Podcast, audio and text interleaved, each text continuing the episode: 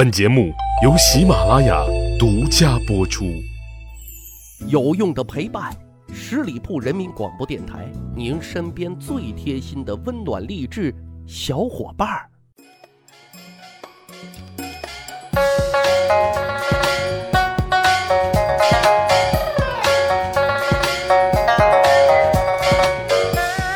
趣扒历史，增长见识，密室趣谈，在下大汉。历史啊，真的很神奇。冷不丁啊，甲跟乙就产生了交集。猝不及防的是，丙跟甲或者乙啊，又产生千丝万缕的关系。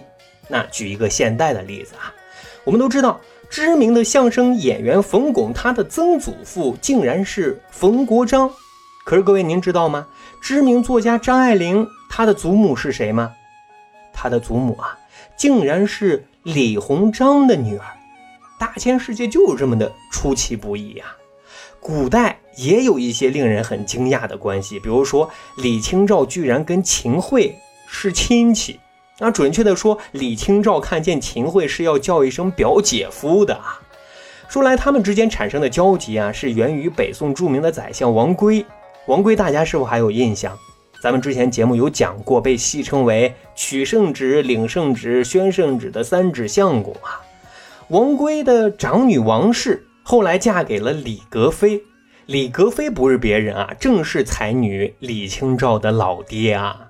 王圭的一个儿子叫王仲山，后来呢娶妻生女，女儿王氏就嫁给了秦桧。那这么一来啊，李格非的女儿李清照叫王仲山舅舅，所以李清照叫王仲山的女儿，也就是秦桧的老婆为表姐。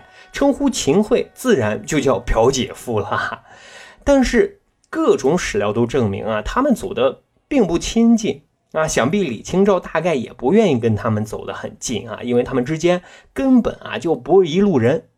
大概推算一下啊，李清照应该是比秦桧的老婆王氏年龄要大一些的，自然李清照是要成熟一些的啊，而且是温文尔雅、富有诗书的。相比之下，他这个小表姐哈就有点彪悍了哈。根据《朝野遗迹》的说法，王氏素阴险，出其夫上啊，什么意思呢？就是说啊，王氏的阴险狠毒，秦桧都比不上啊。有这么一个故事啊，王氏一直未能生儿育女，秦桧呢。虽然很着急，也很上火，但是家有悍妇啊，也不敢胡乱造次。于是呢，就偷偷摸摸的啊，跟另外一个小妾实施了造人计划，而且还成功了。王氏知道之后啊，怒不可遏，直接就把挺着大肚子小妾赶出了家门。后来啊，小妾虽然把孩子生了出来，王氏就是死活不让秦桧去认这个亲生骨肉的啊。由此可见，这般作风自然跟李清照的气质是格格不入的啊！再加上后来啊，秦桧的林林总总的卖国求荣行径，李清照的格局是眼里能容得进沙子的人吗？所以啊，李清照后来自己再怎么落魄，也都未曾让不可一世的表姐夫秦桧拉自己一把的。文人的骨气。就是饿死也不会向自己鄙视的人去摇尾巴的哈，何况李清照这种啊有骨气、有才情的人呢？他肯定啊巴不得跟秦桧他们是把关系啊撇得远远的。再说说苏轼和欧阳修，他们这俩大文豪之间竟然也是亲戚，而这个纽带啊，就是苏轼的老二苏代迎娶了欧阳修的孙女，通过这门亲事延续了。两个家族的友谊，那说来呢，苏轼和欧阳修还有一段佳话呢啊。那年苏轼呢是初出茅庐，参加科举的殿试。大文豪欧阳修作为主考官啊，在阅卷的时候对一篇佳作是连连称赞，说了不得啊，这年轻人未来可期啊。因为那时候为了防止舞弊，所有的试卷呢是由专人重新誊抄了一遍的，根本是没有办法通过笔记来判断是谁的答卷。欧阳修呢，就暗自揣度啊，论这一篇答卷啊，内容格调、文笔才华，肯定啊是自己的得意门生曾巩所作。高兴之余，为了避嫌，欧阳修呢就把答卷啊排在了第二位。可是欧阳修翻船了啊，因为此考卷并非曾巩，而是出自苏轼之手啊。可惜了，苏轼阴差阳错就丢了这个状元的头衔啊。不过欧阳修爱惜人才，苏轼呢也敬重老前辈，他们之间啊彼此欣赏，彼此仰慕，亦师亦友啊。元佑初年，此时距欧阳修逝世已经有十四年之久了啊。苏轼眼看自己的儿子苏代已经到了谈婚论嫁的年纪了，就寻摸着啊找一个好姑娘。苏代应该是苏轼最上心的一个孩子啊，因为从小身体就不是太好，四岁还不会走路的啊。但是呢，天生聪明，因此啊找媳妇儿啊一定是要精挑细选的。最终呢，就选到了欧阳修的府上了。欧阳修呢，一共有四个儿子，其中老三呢名叫欧阳轩，他有一个女儿欧阳氏啊，乖巧可人。苏轼就觉得挺合适的啊，于是就去见欧阳修的夫人，登门求亲啊。欧阳修夫人那自然是答应的，可是很不幸，欧阳氏过门不久就因病给去世了。苏轼也非常悲痛啊，在给儿媳妇的祭文当中啊，非常动情地写道。忆往昔，上一代人啊，这里指的是苏轼的老爹苏洵和欧阳修之间啊，恩义之重，宜结婚姻，以永世好。所以呢，我为苏代求婚于你啊，你们夫妻俩人啊，也是相敬如宾，家庭和睦，怎奈却出了如此变故，让我一个白发人反而要伤心欲绝的与你永久的诀别呢？命也奈何？呜呼哀哉！这个祭文当中啊，传出一个非常重要的一个信息点，就是说两个家族的恩义靠婚姻是最好的传承的方式。所以再后来，苏代续弦了，啊，不是别人，又续娶了欧阳修的另外一个儿子欧阳斐的女儿为继室，啊，以延续两家的关系。最后呢？再爆一个猛料啊！大清朝不可一世的年羹尧，他的岳父竟然是大文人、大词人纳兰性德。提到纳兰性德，不禁就想到那些优美、温婉、情意绵绵又朗朗上口的词句，比如说啊：“人生若只如初见，何事秋风悲画扇？山一程，水一程，身向榆关那畔行。”夜深千帐灯，谁翻乐府凄凉曲？风也萧萧，雨也萧萧，受尽灯花又一宵。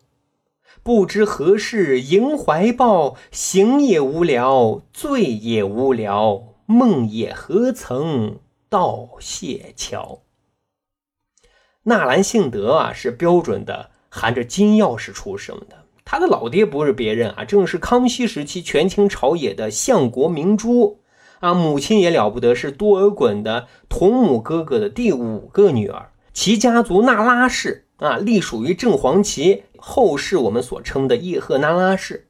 史料记载，纳兰性德从小就受到了非常良好的教育，且天资聪颖，能过目不忘，而且还文武兼修，不偏科。十八岁考中举人，十九岁成为贡士，二十一岁考中进士，啊，只是非常遗憾啊，他就像一道流星划破长空，闪烁光芒之后就消失在了天际呀。康熙二十四年，也就是公元一六八五年，年仅三十岁的纳兰性德因病去世了啊。不过他短暂的一生，除了留下了像《饮水集》。《侧帽集》等传颂名作之外，还留下了三子四女。那这其中的一个女儿，就嫁给了年羹尧。啊，年羹尧大伙就更熟悉了啊，平定西藏乱世，率清军平息青海叛乱，都是立下了赫赫战功的啊。之前受宠时加官进爵，之后君臣失和，被削官夺爵，赐自尽。但是啊。这些都是在雍正时期发生的事娶纳兰性德的女儿啊，按推算应该是在康熙年间。那时候啊，纳兰性德已经去世了，而年羹尧当时羽翼尚未丰满，正在努力攀爬仕途。如此说来啊，纳兰性德啊，只是年羹尧的既定事实的岳父，因为年羹尧根本就没有机会叫一声纳兰性德岳父，而纳兰性德也不知道年羹尧会是自己的女婿呀。但这就是世界的奇妙啊！你永远不知道下一秒会发生什么样的改变。好，长见识，长谈资，这就是咱今天古代那些令人猝不及防的关系网。如果您觉得咱的节目还不错，欢迎大家使用专辑的评分功能为《密室趣谈》打打分。最后啊，再喜大普奔一件事儿，大汉憋吐血终于憋出来的《趣谈中国史》计划在八月底上市了。感谢大家一直以来的鼓励和支持。这本书啊，延续了《密室趣谈》趣谈不细说，有趣更有料的风格。划分了帝王趣史、古代男神、时代牛人等九个篇章，每一篇啊都是值得咱们去咂摸咂摸的啊。另外不得不提的是，这本书啊从内文设计到封面设计都很匠心，而且封底的创意特别特别的赞哈，应该属于国内首创。至于是什么，到时候大家哈拭目以待吧。装帧也特别精美。总之，世间百态，幽默相待。趣谈中国史，值得啊读一读。感谢大伙的支持啊！咱还有一个趣吧历史的小分队，如果您对历史边角料感兴趣，欢迎大家关注十里铺人民广播电台的公众微信账号，然后回复数字一，就可以添加大汉的个人微信。经过简单审核之后啊，大汉就会邀请您进入这个小分队当中，咱就可以谈天谈地聊历史段子。本期节目就是这样，感谢收听，下期再会。